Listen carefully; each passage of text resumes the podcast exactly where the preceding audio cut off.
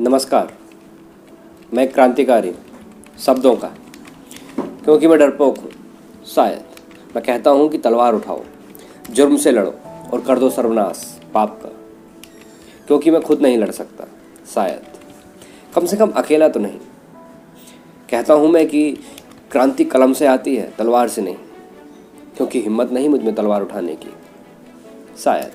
मैं लिखता हूँ अपनी लाचारी और कायरता। जब मैंने जुर्म होते हुए देखा और मैं चुप रहा।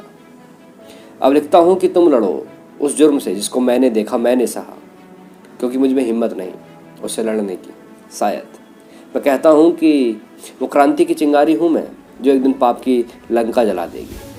पर मैं जानता हूँ कि मुझमें गर्मी ज़रूर है, लेकिन आग नहीं। अगर वो होती तो अब तक शांत नहीं रही होती। वो लड़ी होती और शायद बुझ भी गई होती उन हज़ारों चिरागों की तरह। पर मैं ज़िंदा हूँ। हाँ मतलब सांस लेता हूँ। और सामना नहीं कर सकता अपने घिनौने चेहरे का, जुर्म देखकर जम जाने वाले चेहरे का।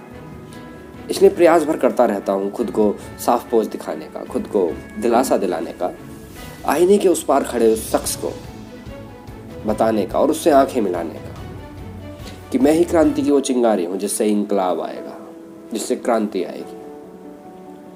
आजकल के मेरे सभी साथी भगत सिंहों को एक क्रांतिकारी का पैगाम। धन्यवाद।